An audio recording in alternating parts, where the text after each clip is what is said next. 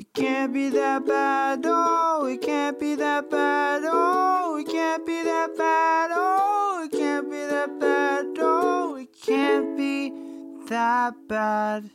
This movie, I haven't seen since maybe like when I was like in early college. When did this come out? 2009. So I haven't seen this around like maybe like 2013. I Mm-hmm. think I was uh messed up when I was watching this. Same.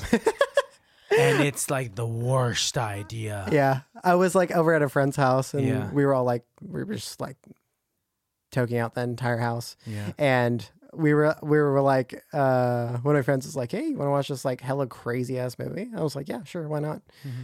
And, uh, it was just like, they just randomly put it on and I was like, okay. The first, first, first few seconds. There's no There's no warning. Intense. There's no trigger no warning. warning. No warning whatsoever. Because it, like it's just literally the credits. Yeah. It starts off with the credits saying like who's working on this, who the direct. We see right- Gaspar's name Flashing neon lights. twenty times, right? They just really make sure that this is his film, which we already know by the look of it. Yeah. Mm-hmm. That this is a Gaspar Noé film, Exactly. and I was watching this on my phone at work. Overwhelming. Yeah. Yeah, my AirPods weren't working. I thought they were working, and it just starts off so loud, and I'm like, oh, Intense. turn Yeah. this shit off.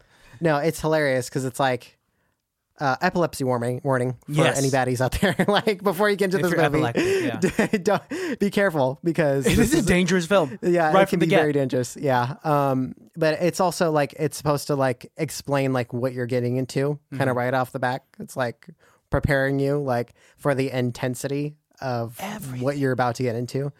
Um, because it's like it, right right off the back, basically, it's just like it's first person Yeah. POV, and I, I want to say out of like a lot of films that I've done POV. That I've done POV. This is probably one of the best films that I've seen do Very, first person. very honestly, um, it- to the point where like one of the first times I saw this, it gave me anxiety because I was just like, oh my god, like this is so like realistically in first person that I was like kind of stressing out because like the part where he washes his face and he's like blinking and it like the shutter flicks when he's blinking, Yo, it, It's- it would freak me out. I was like, oh fuck, It's showing every time that this person blinks. yeah. Even the way, did you see the way he throws water on himself? Yeah. Like, I've washed my face before. Yeah. Even when I messed up. He just throws the water on himself and it's all over his shirt. Yeah. It is okay. Before we get deeper into it, let me let's welcome the baddies, Yeah. dude. So, welcome to another episode of ICBTB podcast, also known as "It Can't Be That Bad." This is a bad movie podcast for you first-time listeners. But if you're here for your 407th time, welcome back. We have Gregory Salais in the studio Welcome, once welcome, again. welcome. Uh, Alejandro, we are still wishing you a speedy recovery, and we'll see you baddies? soon. But what is up, baddies? If you haven't seen this film, it is definitely worth the rent. I think it's uh maybe free somewhere with like a, a premium subscription to something. But if you are thin-skinned and light of heart, is this movie for you? Probably not. not Probably not. If you are, If you're made- into like shit that's like shocking and like thrilling and super intense, yeah, sure. Give Mm-hmm. if this a you're try. into uncomfortable nudity, this might be your thing. extremely vulgar, Yeah. Extremely scenes. vul- if, I, if you're into seeing people take illicit illegal drugs and it doesn't seem like the best trip, Yeah. this might be for you. Yeah. Uh, you want to tell them what we watched, Greg? we watch Enter the Void. Enter the Void. And I, and I say it like that because it's like that's kind of like the movie. That's really that's the just feel like, of the movie. Enter the Void. it's so scary. It's just This like the is- intensity of it. How's So. this not uh, classified as a horror thriller? Hor- right? Uh, like uh, I, would classify it as like a psychological thriller. Psychological fucker is what this is. No, it was funny. I was on. Um, oh my god, let me pull that up really quick. I was on. Uh, what, what's that movie? Uh, movie? Or, oh, found it. Letterboxd. Ah. I was on Letterboxd earlier. Yeah. And oh my god, the comments for this movie. What did they say? Uh, hold on. uh, who was it? Eli says, four and a half stars. A very light romantic comedy. Good for a first date. like oh my god. Don't you ever think Don't about actually- watching this don't on the that first date. You are not getting laid. You are not taking the woman home. Not at all. Maria says, I think I just got fucked by a movie. yes. If that I, that's probably the most accurate description. Yeah. honestly, yeah. and like in an uncomfortable. in a very uncomfortable, Fuck. very just like like I liked that, but like that was very intense. It's and like- very overwhelming. there's no foreplay. no If more that's- play. No foreplay. if this movie, like if if this movie was a sexual interaction, you're not lubed up. There was definitely no condom it's around. like you're thrown in an orgy yes. with a bunch of like really hot people, and, And- you're like, okay, but you're also on LSD. Yes. But you're also it's also your first time. It's also your first time. This was my third time watching it. It felt like it was my first time every Yeah, time. So it's kind of like, oh, oh, Whoa, I'm not ready for this. basically. Um, uh, Larry says, "Have you ever seen a story that begins with a gunshot and ends with a cum shot?" no. Nope. Well, I just did. and it was one of the most horrifyingly beautiful psychedelic experiences I've ever had the pleasure of viewing in my life.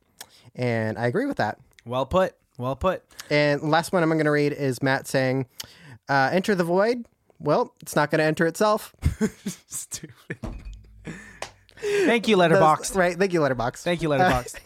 um, here's the nitty gritty. Uh, this week we watched Enter the Void, a 2009 drama fantasy uh, with a runtime of two hours and 22 minutes, uh, which is also 142 minutes. That's a pretty long film. Mm-hmm. When I agreed to watch this movie with you, I think it was already like late at night, maybe 8 Mm-hmm. p.m., 9 p.m. yesterday, and I had to watch it before recording. I was like, I'm gonna have to figure out a time to squeeze this in. So for full transparency.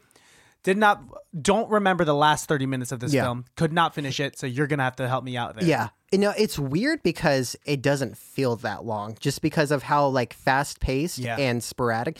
It, I think that's just my ADHD too cuz like it kind of like was just like always capturing your attention like, "Oh, Yeah. Crazy shit happening all new fucking time." You're never like, bored. "Oh, oh." Also, the music is beautiful. The music, uh, the the main song that Oh, plays yeah. throughout is like "Air on a G String" is what it's called. Yeah, the um, cinematography by Benoit Debie.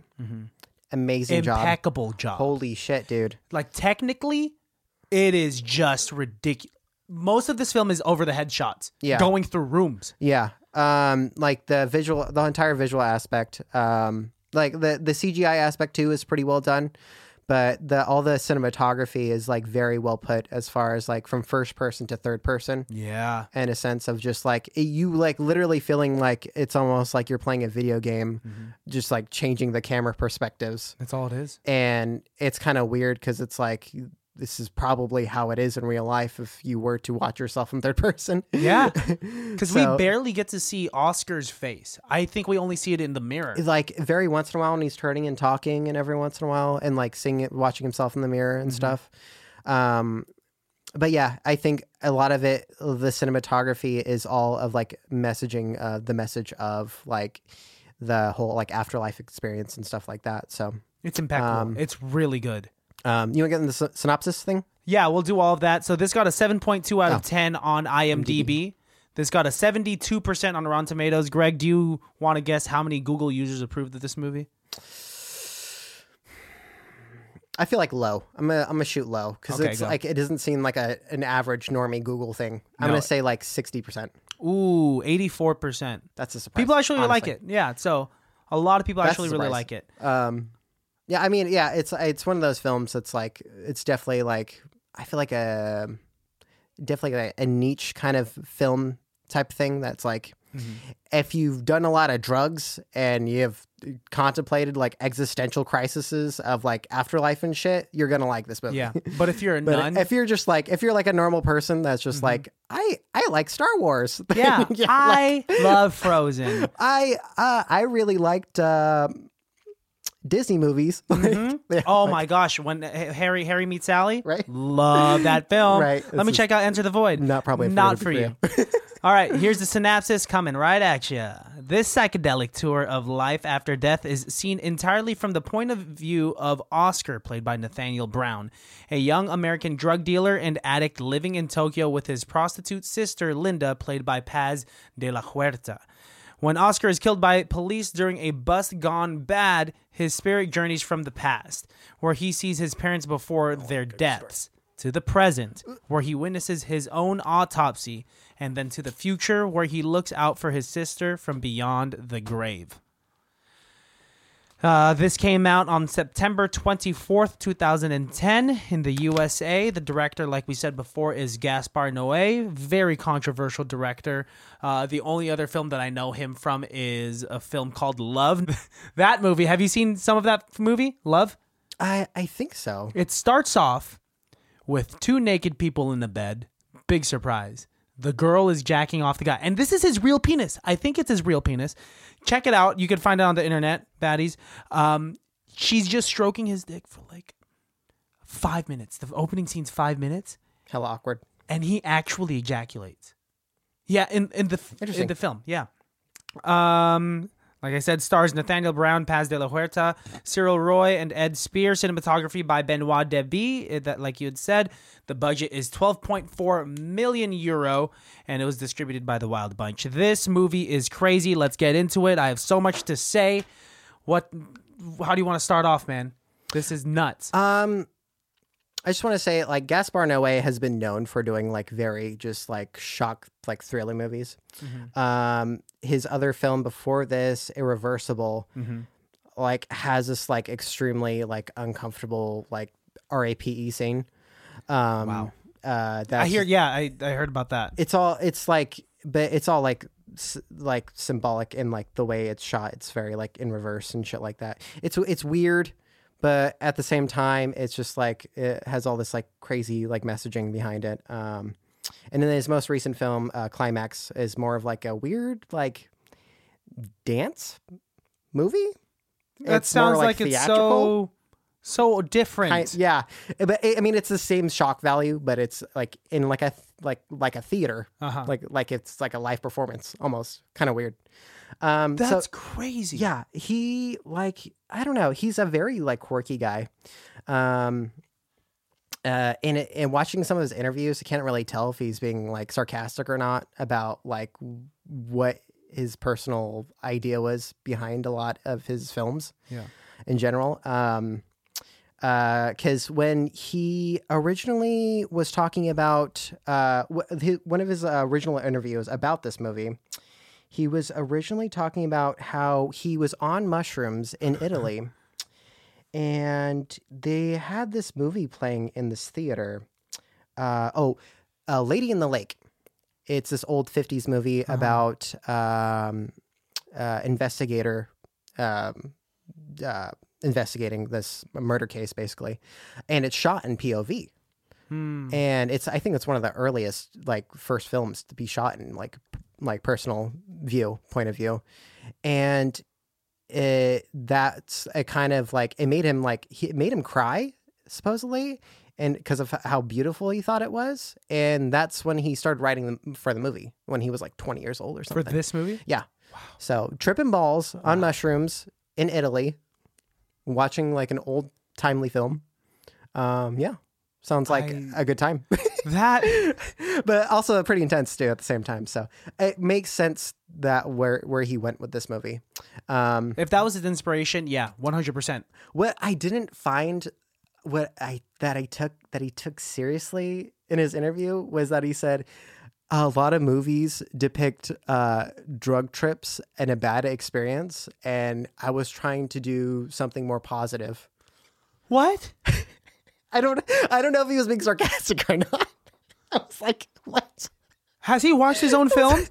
Has he watched his own I movie? was like, it was like, Dude, right joking? from the get, none of this is positive. This is some of this is one of the saddest movies I've ever seen. most intense movies I've ever seen. Yeah, dude. uh, I- I thought was just absolutely fucking hilarious because, like, uh, if anything, this is probably the most like terrifying experience on a drug trip. You know when I was watching this?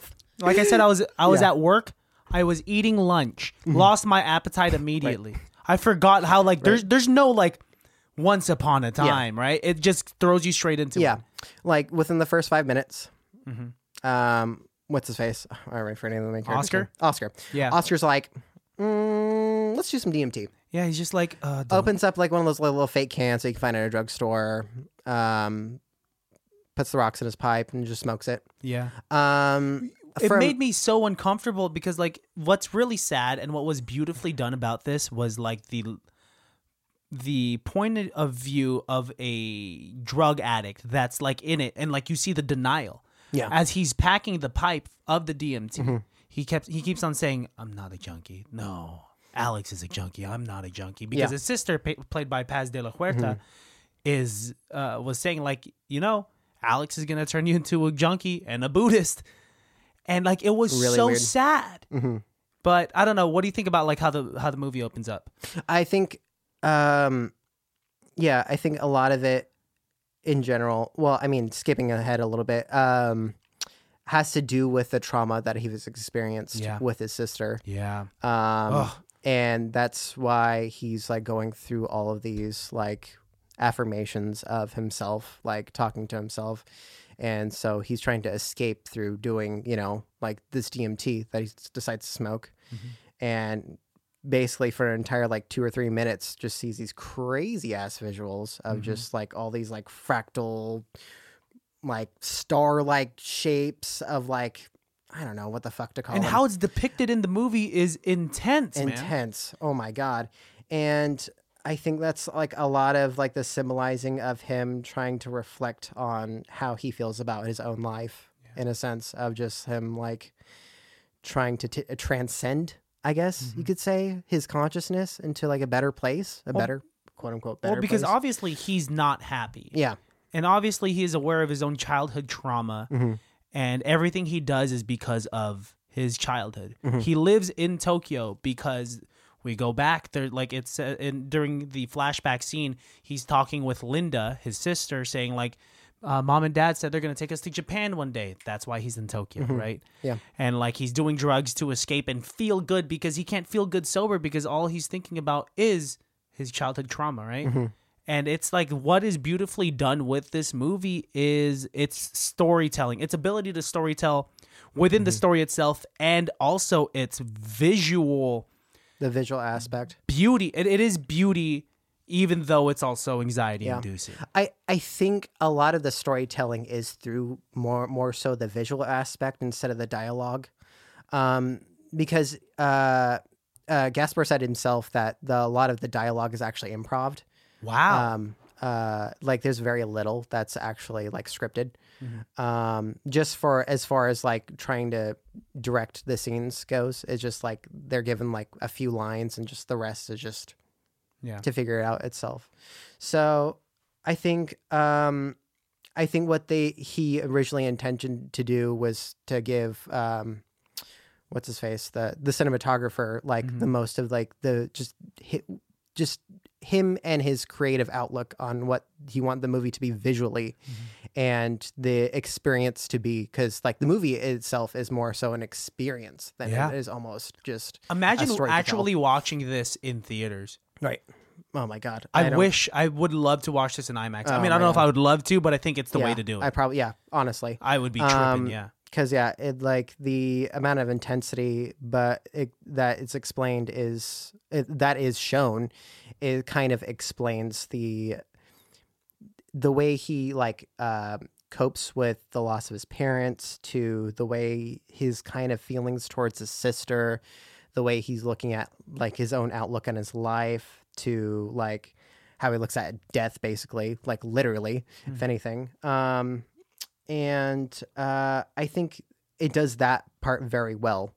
Um if i were to critique it in any sort of way i would say like just to like s- save some scene, certain scenes for like certain parts to give more shock value Yeah. but i mean the whole entire movie is fucking shocking in itself That's the hard part. is- um, but it's interesting though because it kind of ties into the whole the Tibetan book of death that uh, his friend, uh, the the drug deal regarding th- to that, yeah, reincarnation. um, just kind of an asshole who basically sets him up to get killed, Yeah. which is like it's also another thing that kind of the Jap- Japanese police kind of went out of their way to shoot him for a drug bust. It was weird. Okay, so like like I said, I, I thought that was kind of weird. I don't recall the last 30 minutes. So I don't know how it wraps up necessarily. I don't know what happens to Alex. I don't know what happens to Linda. Mm-hmm. All I do know is that it was a bit odd that he was supposed to meet with Victor, who was like kind of his partner in crime, who would front him the money that he could use to actually get the drugs and distribute it, right? Mm-hmm. And they split it 50 50. Yeah, and then like he escapes into this bathroom in the void, which is Mm-hmm. like this like uh, bar, right? And they shoot him. Mm-hmm. And now I thought I'm thinking they shot him because he was yelling, "I have a gun." I'm gonna shoot. I have a gun. Is that why they shot him, or is there something in the last thirty minutes that I don't know? I I think it was that, Okay. but at the same time, like I don't know why he said he had a gun. Like, uh, it, I thought that was kind of. Especially if you know it's the cops out there. I know. I would like. I'd rather just take the take the L. Just, Just go to jail for go that. go to jail. It's not the the. I mean, Japan is really strict on its drug policy, so Mm-hmm. he would be facing some time. But at the same time, it's just like I don't know why he would went to the extent of saying that he had a gun. Yeah, it was a Um, odd. which is very unnecessary. But at, at the same time, it was just fucked up because his friend basically set him up Yeah, for to get caught. yeah, Victor. Um, Victor. Um, What's odd is that um oh no not odd, but like what I do appreciate is the foreshadowing of a lot of stuff. Yeah. Like for instance, the Book of Death that talks about reincarnation Mm-hmm. and like how Alex, the other guy with the long hair, the artist, was saying like uh, supposedly like this you see your life uh reflected upon you r- when you die, Mm-hmm. right? And literally minutes later when they get to the void and he gets shot and he dies yeah. it turns into this out of body experience where he's floating and he Yeah. sees his own dead body in the bathroom. And the rest of the movie is supposedly Oscar seeing His like life his life. in third person, yep. which they do re- really well visually. Yeah. They they play some of the same exact scenes Mm-hmm. in third person. Um, the part where he goes back to his like the childhood memories, it's Yeah. like it's interesting because it's like you you like really want to hold close to those memories, which he really tried hold to hard, hard to do so. Um, and you could see those memories like the most visually. Um, um, they don't last as long as like the really traumatic parts, like like right after the crash happens They play that Um, multiple times. multiple times because the the trauma is like what really he remembers the most, basically. Um, and him getting separated from his sister by CPS. multiple times. Um, that dude, that fucking part made me cry. Yeah. Um, uh, the the blood oath thing that he did with his sister. Um, and uh, his like weird incestuous love for his sister. Can we break that down? Because like Kind of weird. when we the movie opens up with them interacting, right? Mm-hmm. And at first, if you don't know who the characters are, you're thinking like this is like his significant other. Yeah, The way they're talking to each first. other, Yeah. Mm-hmm. right? The way like she's dressed around him and all of that stuff. It's just like, oh, they're very comfortable with each other. It seems almost romantic Mm-hmm. until he says, like he's laying down, he takes the DMT, and he he says, "Oh, but she's my sister." I'm like, dude, that's your sister. That's your sister? Because I thought y'all were fucking, you know? Right, right, right. Uh, shout out to that actress. Um, she is a fantastic actress, uh, Mm-hmm. Paz de la Huerta. She is a in Boardwalk Empire and does an impeccable Oh, job. She supposedly got fired from that uh, job because I think she was one of the accusers of Harvey Weinstein, and Harvey Weinstein did Oh. the Harvey Weinstein thing and got her fired. Also, on the set of some movie called Nurse 3D, I'm sure it didn't do well. Um, she suffered like a very bad injury where like where one of the ambulances actually crashed onto set and oh shit. and like fucked her up. Damn. So shout out to her. I hope you're doing well. I don't really know how Oh, she's yeah, doing. This she's was a few doing well. Mm-hmm. years ago, but like you know, beautiful actress, wonderful a- actress. Um, she, what? Yeah, let's break down their incestuous relationship. Like, how did their childhood trauma develop that? Do you have a theory? I think it was his need to feel a connection, like a family connection, Ah. is what made him like love his sister to that extent. Mhm. Because, I mean, like from like a psychological perspective, it's like, yeah, like. Like experiencing traumas like that is gonna make you feel certain ways, and necessarily towards certain people that you were close to, Yeah. just because you didn't have that connection from your parents at all You find it. and so you're trying to look for it in other sources Mm-hmm. or ways so um yeah wh- which is like very sad but um at the same time yeah it, it's kind of weird Yeah, But, that's very um, weird. But it makes sense. I think what yeah, sense, yeah. Gaspar was going for was like something that is weirdly actually innate within all of us. It's like the Oedipus complex, right? Like Mm-hmm. the only reason like we as like heterosexual males love boobs and we like to suck on titties is because we had to do that for survival purposes from our mothers, right? So it's this whole Oedipus complex Yeah. type of thing. They literally show scenes Yeah. of him hooking up with Victor's mom, the older lady, right? yeah. and like he's like sucking on her boobs and then like it transitions into like him as a baby sucking on his mom's boob and Yeah. like his mom being in the bathtub very like um, a lot of people saying like in reviews for this movie saying how it's like connections to or it's like a lot of Freudian psychology. yeah which is interesting because a lot of Freudian uh, dives within like if you have a tra- if a dream of a train going into a tunnel, that means you you desire sex or some Yes, shit like that. yes. It's very like weird, nuanced like things that kind of like are kind of awkward and discomforting. sigmund freud was a very controversial Psychologist. psychologist and, that and uh, like it's like a lot of psychologists like you know study his work but Mm-hmm. like, clearly it's not a lot of it is relevant today from what we know of psychology. Mm-hmm. take it for what it is. Yeah they take it for what it is but i mean he he did a lot um for the whole you know psychology and the whole study of it so. Yeah yeah. But um I, I think it was interesting that gaspar like really took that to heart and actually like kind of visually implicates that in a lot of different scenes. It's not even subtle man. Um, and even like the the scene where the where they're on the roller coaster and the crash happens, oh that that that jump scared me because like it, it Oh, I screamed. took me off. Yeah, I was it took- watching it a little bit with Melissa. She had just gone home from work. Yeah. And like I was about to like kiss her hello, but Mm-hmm. right before I, I went in for a kiss, or on my way to the kiss, I screamed. I just screamed at her face because I saw on the side of my eye. Oh my god, that's like that's a full truck. right Because Um, it's, I don't know. I mean that that was a crazy montage of scenes like Mm-hmm. um when she first comes to Japan and like they seem really close and I already had this like weird inkling of just like you guys are siblings because it seems like you guys got a thing going on. Right. And then like she's like, you know, like very like when they hug, she like kisses him on the cheek and then like the next time they hug, she kisses him on the neck and then the next like shot of the montage, she's just like licking his ear Yeah. and then biting his ear and I'm like, are you guys siblings? Like this is insane. yeah, And then like it turns into this you, you're and it's the whole childhood drama could Yeah, form ties- like ties unusual connections with your family Yeah. if you had lost some family. right? and, and that's why they show the the crash scene in multiple times. It's just Mm-hmm. because like how a lot of these situations that are kind of really weird and comfortable tie into this drama.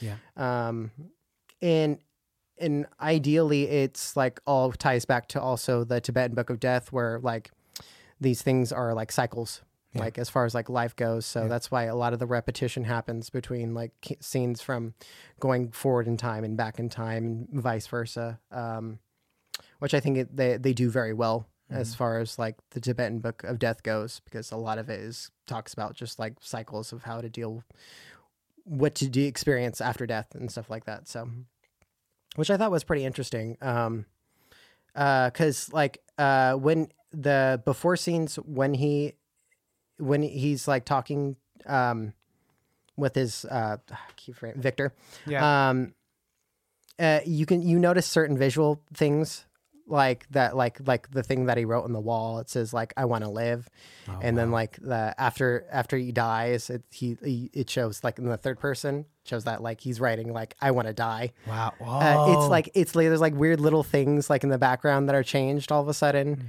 Um like uh in like the up to the scene where he gets the back to the bar in third person there's like uh like instead of like the flashing um tv it's a like it's a weird video of like a fetus Whoa. it's like it's all these like literal things that, that like tie back into like the whole like rebirth cycle and shit like that about um trying to figure out if like was the life that he lived like really worth it Yeah. or was it just all leading up to the inevitable death that he was kind of expecting like literally um just It's- just because like the way his life was kind of spinning out of control it's just kind of like that's how it made you feel visually since he was too a kid. Yeah, everything everything was like I think rebirth is one of like the uh main mantras Mm-hmm. and uh, ongoing themes of this like cuz like a lot of the scene transitions like there's later on you see it goes back to like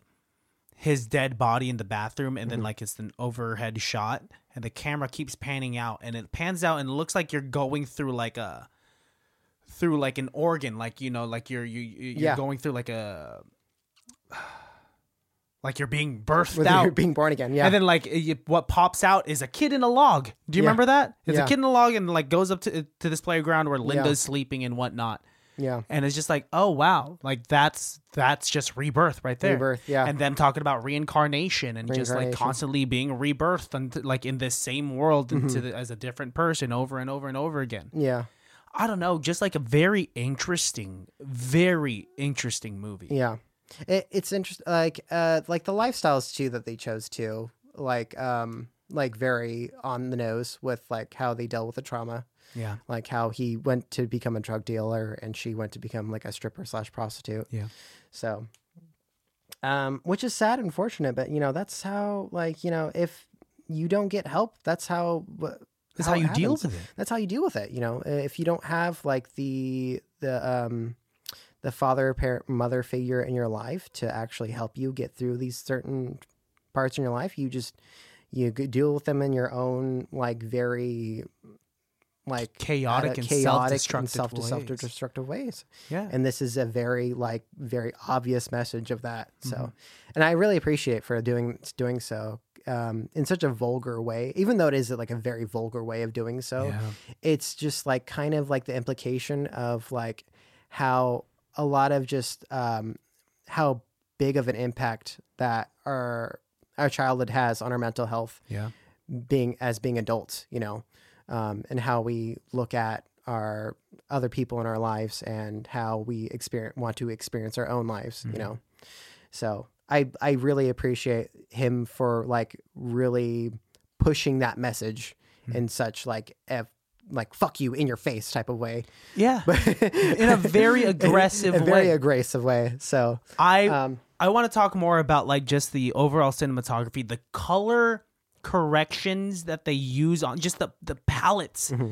The color palettes that they use with every scene, just like the neon lights mixed with very dark hues and like at times very saturated.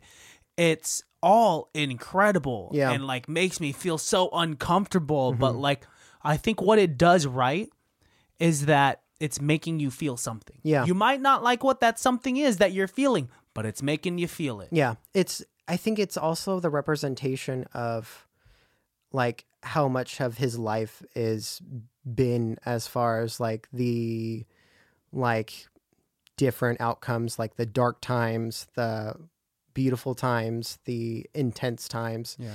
Um, all in this like because like the way they they calm down the like from the the flashing to like the normal contrast to Yeah.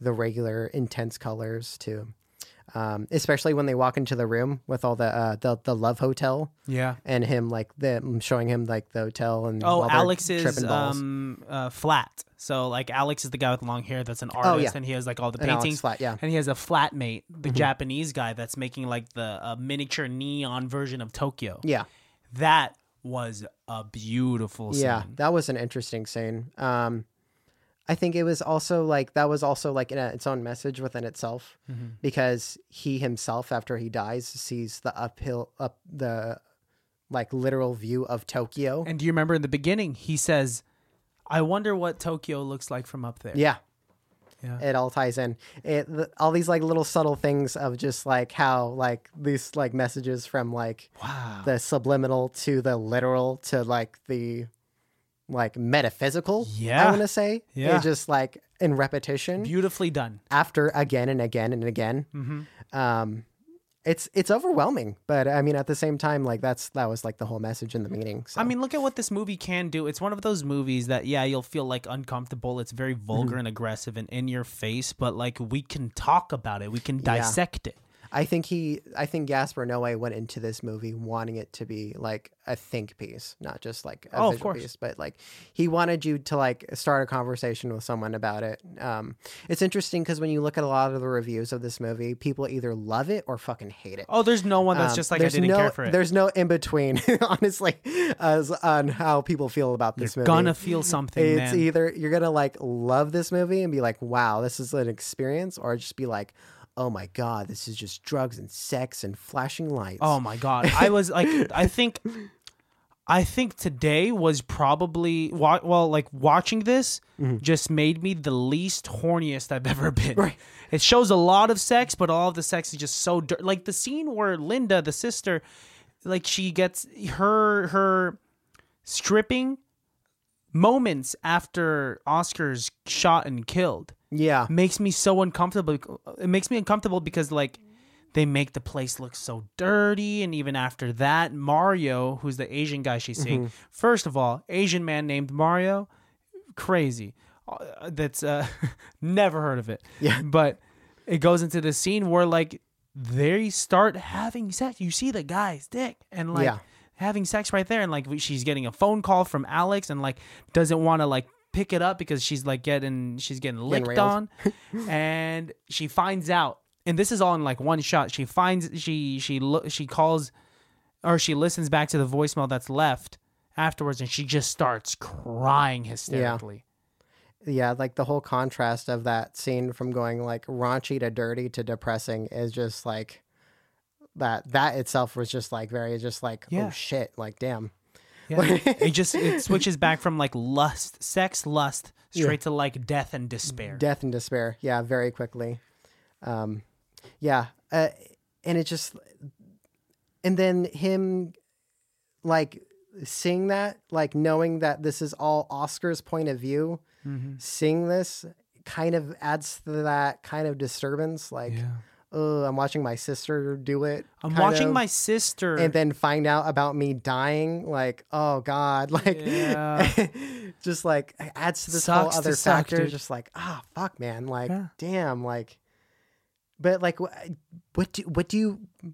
You don't feel anything because you're dead. Like, you know, Yeah, what you, can you You're even just a consciousness, just experiencing all of this, just floating, going back and forth through like your past events and current events Mm-hmm. And just like ah man like it's it, you don't know how to feel at first but then like when it, as soon as it gets you thinking it's just like oh like you uh, start to understand the message so yeah, yeah. um yeah like the the movie ends like i don't know i feel like the movie could have ended a little bit better than a just a, just a big fucking orgy scene Is that how it ends?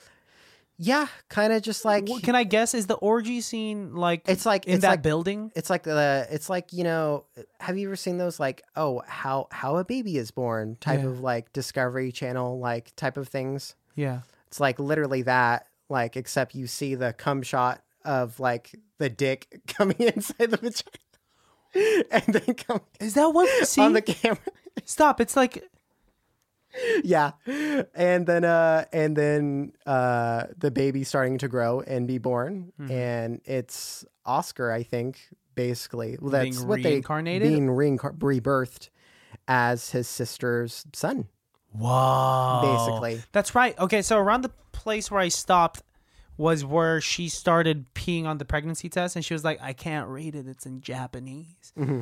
And um, I'm like, "Okay." Um, I wonder if she's pregnant with Yeah. Mario's baby, right? Yeah. Which is also crazy because do you remember in the first scene, he's talking with Alex saying uh, she's Linda's gonna go see Mario, and uh, he's like he's like such a fucking douchebag. I swear, if she gets pregnant pregnant with his baby, Mm-hmm. I will kill that baby. And what is ironic, what you just told me is that he is rebirthed yeah as that baby. I think it's victor's baby because like they she, you see her having sex with Wait, Victor or Alex? Is Um, Alex the one with the long hair? Victor's the kid. oh no the- alex sorry okay. no alex god dude i'm so like i don't know how you guys are so good with names I, I've just had to just had to like so really make sure I know these names for these moments, dude. um uh yeah so no it's i definitely think it's um yeah um, Alex's baby. alex's baby um because you see see her basically sleeping with him Interesting. before and yeah and then him being born again. Crazy. Rebirth. very very oddly interesting. Um i don't really have any like takes. I don't really think any like the, a lot of the dialogue scenes have like that much as far as adding to the plot of the movie except for like um like kind of progressing of like explaining how he got to those certain points like after he died Mhm. basically. Um because it does a like it does a lot better explaining like what happened like after he died because it mm-hmm. goes back to reliving those moments. Yeah, we see it. instead of like beforehand. Well, because beforehand we don't have any POV. context of who's who. No, not really. There's like it's not it's not dialogue driven. It's Yeah. not a Quentin Tarantino movie. no. It's really like you said before, just really visually driven. We Yeah. have to see what's going on. Yeah. They're not talking about their past. We see his past, Yeah. which is I don't know. All the flashbacks were crazy. I mean, I I want to say I feel like they could have done a little bit better as far as like um saving like well I don't I don't want to say saving but like doing like the, a lot of the flashback stuff at the end. I mean I, I I get why they were doing the cut to the flashbacks Yeah. in between, but I feel like if they saved the flashbacks towards like the end and did a lot of the the um just like the shock value scenes, just left those in between. Yeah. I think I feel like would have carried the same exact feeling without getting lost. Because at some moments you're like, wait, what? what was that? That was Right. fast. Right? right. Um, but at the same time, it's just like you see why, Why they did it? why why they did that in that way. So Yeah. I Um, mean, I have no doubt in my mind that Gaspar like planned every scene and pieced this together with it without intention, right? Yeah. I mean, everything I don't know. It was it's too intricate of a movie for it to like have not had meaning at all like at any moment every scene Mm-hmm. Yeah. had meaning like cuz it's i think it was heartbreaking to see like her come to see do you remember the scene like where he says like, "Hey, do you want these are tickets to a club? You want to go to a club?" And Oh, so yeah. They start going to the club and like he gives her ecstasy for the first time, and that's where she meets Mario, Mm-hmm. and Mario gets her drunk and whatnot, and he doesn't like Mario, and like Mm-hmm. you just see, I don't know, it's like dep- depressing. Like you start seeing, I don't know. Do you like how it how it was pieced together? Would you rather have seen started uh with her arriving to Tokyo and then like we uh, like if the storytelling was linear as opposed to like very Christopher Nolan, where it's just like back and forth. yeah, present, past, future. Personally, the way I feel like this film, yeah, like should have been. I think it would have been should have been linear in order to b- better explain the cycle of life of rebirth. Yeah, but at the same time like yeah like because i feel like because like the moments that he spent this spent with his sister uh, it was awkward but it was beautiful like the the whole scene where of him like hanging out with her and like the the um which I call it the the cool like mirror shop. I don't even know what the fuck Oh, to call yeah. it with all the um the pottery and stuff like that. Yeah. That was like such a gorgeous scene the way it was shot and stuff. However, I could go without her saying, "Do I? Can you see that I've grown up? Do I look like a woman now?" yeah, like and then I, I don't know like that's that's why i'm like okay like he should have like put in some dialogue Yeah. instead of just made them improv it because they obviously like were kind of just like okay i'm Super uncomfortable. weird things yeah I was watching that parts with Melissa, and Melissa was like, "So that's his sister." right Yeah. it's almost like dialogue you would hear from like like a like a porno scene yeah, like kind of like bad like acting really corny now? and on the nose yeah. but um This is all dialogue from a stepsister right Pornhub scene. right basically Just turned oh, into I'm like stuck one. in the dryer. Help me! Oh my like, God. type of thing. Thanks for buying my ticket to Tokyo. Thanks Do for- I look like a woman now? Do I look? Do I look mature now? Yeah. Do you think mom and dad would be Um, proud? yeah, because it's like, uh, yeah, I don't because uh, those parts I feel like could have been done like just a little bit better. How do you think they would have been if they're if they didn't have this childhood trauma like this movie? I don't know. It's just like I think they would have been stuck in America. they would have been fine. They, They would have had a family because I mean, what sucks is that CPS s- separated them. Yeah. Right. As opposed, they couldn't have been like orphans together. Mm-hmm. And like it was heartbreaking every single time she said, "You promised you'd never leave me. Yeah, You're never ever gonna leave me, right?" yeah. We kind of technically did, Yeah. except we took we went to the place that their parents told them they would go. So Yeah, yeah. I mean, he kept his promise. Like he says, He- like yeah. I miss her every single day, even after all of these years, and they were still able to meet up. How old are they in this? Do you think? I think they're like in their mid twenties. Okay, I think. okay. That's what I think. Um, because I'm trying to think what like what led to the point where they don't really because they they have no like pre explaining of where he like everything that like it was just mainly just childhood and then that point. There was no like him being a teenager yeah, at all that's like or like what happened. All of that was just blank. Because I think the earliest memory that we see, so it goes from like his childhood memories, and the next thing we jump to is him talking to Alex, the the Yeah. artist. yeah. And I'm I'm assuming that's who got him into drugs, Mm-hmm. into doing drugs, because he was like he's never taken acid before. He'd never done anything before. I don't know, man.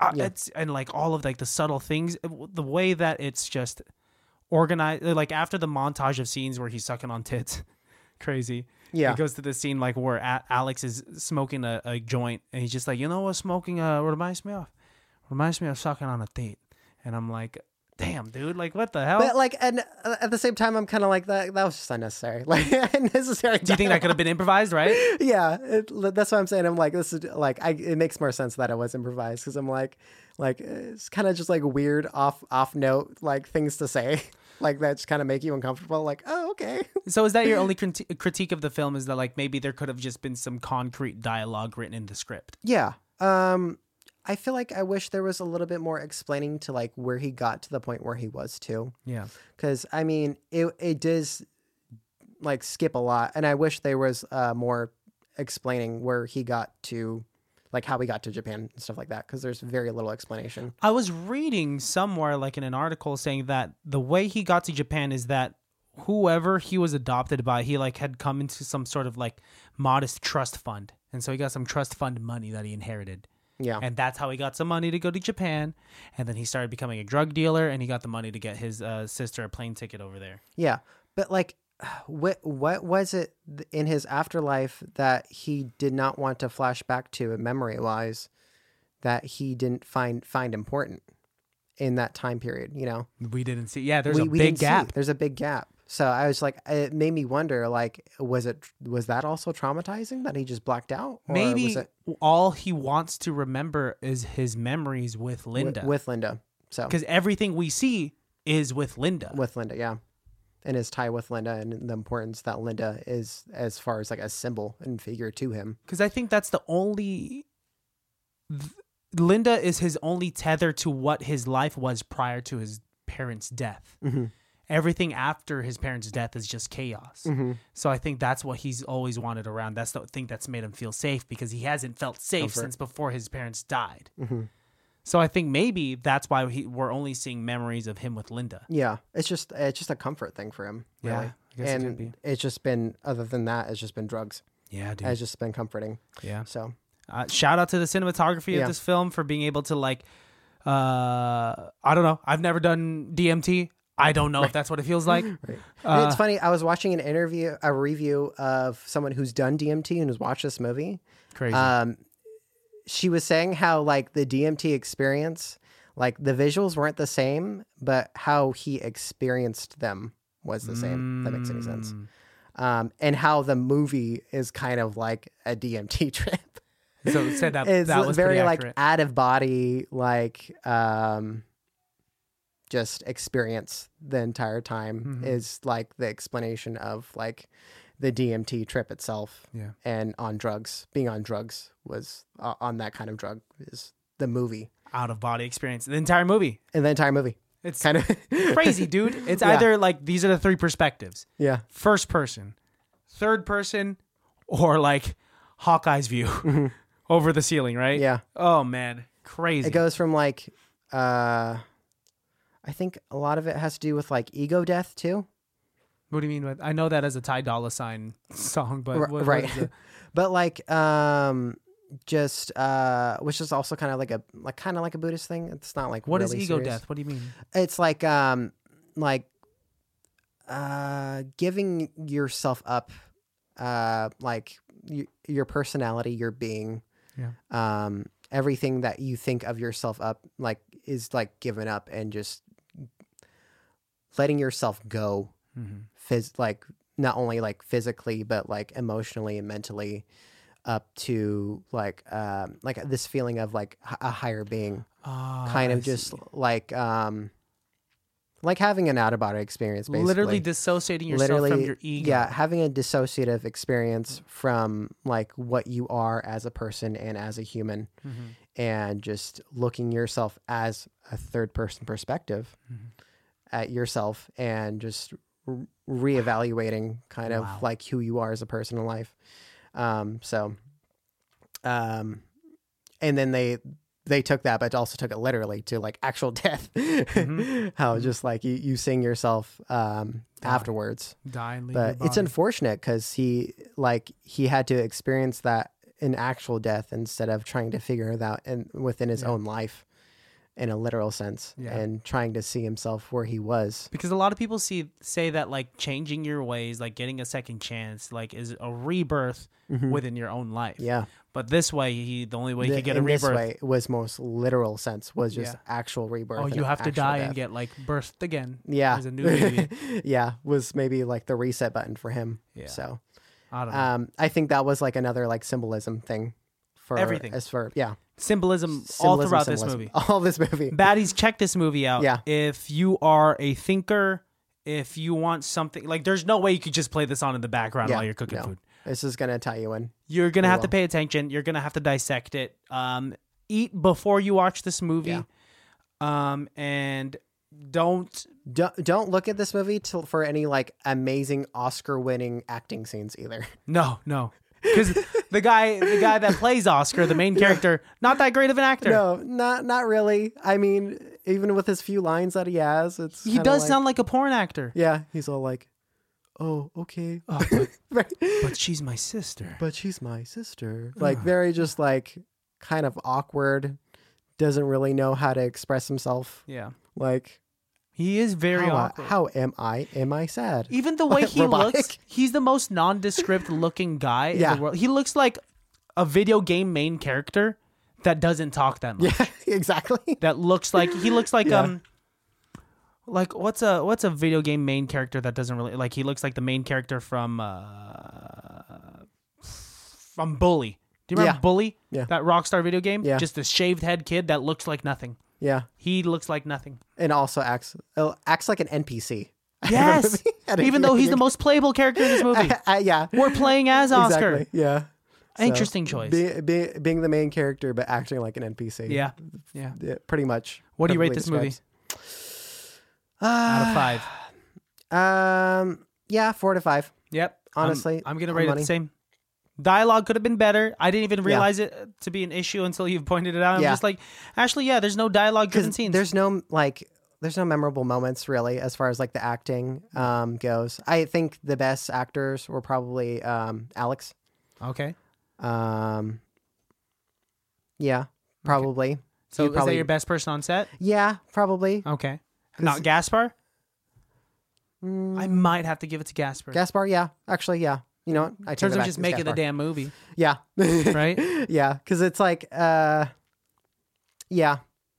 No, you're right. I- hey, no, no, no. It's a subjective thing. If you want to give your uh, best No, person on set like, award to Alex, It's, it's kind of acting. just like one of those things. It's just like this movie has like the the like like I said again, like the dialogue has not like much meaning to No, it. not at all. so They're focusing on the visual ju- aspect, dude. Just yeah, just like sit in there for the experience. Don't focus too much on like explaining what it is instead of just experiencing it, Yeah. like what's going on. Yeah.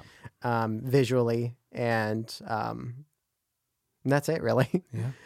Um, it's funny because uh, the cinematographer, which is uh, face, Uh, um, right here. God, it's some it's. Benoit Debie. Benoit Debie. He does like a lot of music video. I can see that. He does a lot of music videos. That's probably why so it's so technical. it's very technical. But to do that for two and a half hours Mm-hmm. straight, that is a feat within its own. Mhm. I mean, he's done stuff for like Beyonce. Wow, uh, really? Yeah, Lady Gaga. Good for like a him. bunch, a bunch of different like famous like other musicians and stuff like that. So Good for him. in that aspect, he did a really good job as far as like the symbolizing everything, every little nook and cranny. So oh, he also did the cinematography for Gaspar's um, earlier film, Irreversible, like you had Mm. yeah, said. reversible too. He Mhm. had done it for The Runaways and Spring Breakers. Oh, I remember Spring Oh, yeah, Breakers. Spring Breakers, too, yeah. with James Franco. Mhm. I could see that. Okay. Yeah, uh, he might be my best person on set. is him. right. Is Benoit the cinematographer is the best person on Yeah. set. Dude. Honestly, killing it. killing it visually. Yeah. Oh my god. And this that's uh, this movie is like what really got me more into like more like cinematography and like photography. Uh-huh. I'm glad you said that, and not illegal drugs. Right. um, I mean that the whole out of body experience thing was pretty close to like how out of body of experience that I've I've witnessed. So you've witnessed. You've you've had an out of body experience before. yeah, the like the the one of the only times I've ever done LSD. Yeah, Crazy. Damn, and it's Pretty like intense. that. yeah.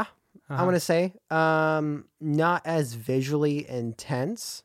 Mine was more of like me feeling like I was going through a roller coaster of colors, which kind of like explains the whole like title sequence of just like colors, flashing colors. Um. Uh. But yeah, like you do go through and out. I wish they they did more. Um. As far as like like experiencing like the trip, the Yeah. trips of like Because we only see that first. We it's only like see that for the first five just minutes. Just right when he hits the DMT. But uh, I mean, otherwise, it's like filmed very beautifully, and I love how it's like handheld. yeah, It looks handheld, yeah. and it's not like on like an actual like stand tripod stand. Well, they had to make it seem like hold if it's gonna be POV, it has to. And but they still made it to the point where it's not like Blair Witch And even- Project. yeah, even in the third person, he, you can tell he's just walking with a camera behind him. Love like it. it's like another person walking behind him. yeah.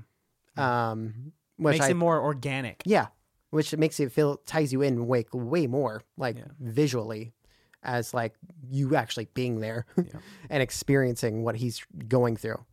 So So good. yeah, This movie's uh, pre- uh, it's a pretty crazy trip. Um, let me look at it. It ha- if you have a premium subscription to Sling, I don't know anyone with a premium subscription to that. I had to rent this on Amazon, so I did that because I like to help out. Enter the Void. Yeah, check it out, baddies. Um, this is like my third time watching it. I don't know if I've ever finished it. I really don't think I did did because I would get sick just watching it. But still, really artsy, worth the watch. yeah, Yeah. I definitely. Um, I yeah, I put it on a bucket list of m- must sees. Um, any other any last words that you want to say about the movie before we get out of here, dude? Um, not really. Uh, as far as that though, like I think it's like ties into like this movie ties in also to like what we were talking about today, as far as like mental health Yes, yes. and um, you know, trying to reaching out to people for help and trying to talk to people. Um, not not sketchy people that are trying to sell you drugs. no, don't do that. Don't do that. Talk to friends. Talk, to friends talk that you to trust. friends, talk to family. Um, you know, talk to talk to loved ones. Um, you know, reach out to people um, because it's important. Yeah, Like like this movie shows, like the outcomes of you know Childhood a trauma, s- man. childhood trauma, and Trauma in general. self-destruction. So I think that's important. Yeah. and I really like that message. So Even if the message is packaged in a very in a two and a half hour long acid trip. yeah, basically Crazy. So yeah, But yeah, thanks for uh, bringing up this movie. Yeah. honestly, never thought I'd do this movie on this podcast. Yeah. Um, because it's just, I think I've just escaped. It's, it's escaped my mind, but I'm glad I watched it again. It's crazy. Yeah. baddies, check it out. Mm-hmm. Greg, any last words for the baddies? Look into your camera and leave them with a Um, message. I love you all. Stay safe. Stay positive. Um, go touch grass, you nerds. Go, no, go touch grass, you nerds. Um, but yeah, stay safe. Stay positive. Yeah. like I said, talk talk to anyone. Yeah. Uh, doctors recommend like eight, seven, eight hugs a day. Get some hugs. Get some hugs But in. also, you know, wash your hands. E- Eat healthy. Uh, also, wash your hands. Wear a mask if you feel like you need to. Mm-hmm. Um, yeah, you know, tell tell someone if you love them. Tell them I love you, I love that. but not in a creepy way. Don't Yeah. don't tell it to a random person. Don't say it to your teacher. You know, Make sure make sure you know consent is important too. Yeah, you can't just but yeah, say it in yeah, the grocery um, store. yeah, you know, tell tell your loved ones you love them, and you know, show them that you love them, and you know, show them that you care. Yeah, Mm. love it, dude. I love you. Love you too, man. I love you. All right. Right. Baddies, we're out of here. We'll see you guys next time. Greg, I'll see you next time because you'll be back for sure. be back. He'll be back. And uh, check out the Highly Relevant that came out on Tuesday. Other than that, take it easy. Be safe. We'll see you around. Thanks for listening. And thanks for the support. Thanks for listening. Bye. Bye. It can't be that bad, oh, it can't be that bad, oh, it can't be that bad, oh, it can't be that bad, oh, it can't be that bad.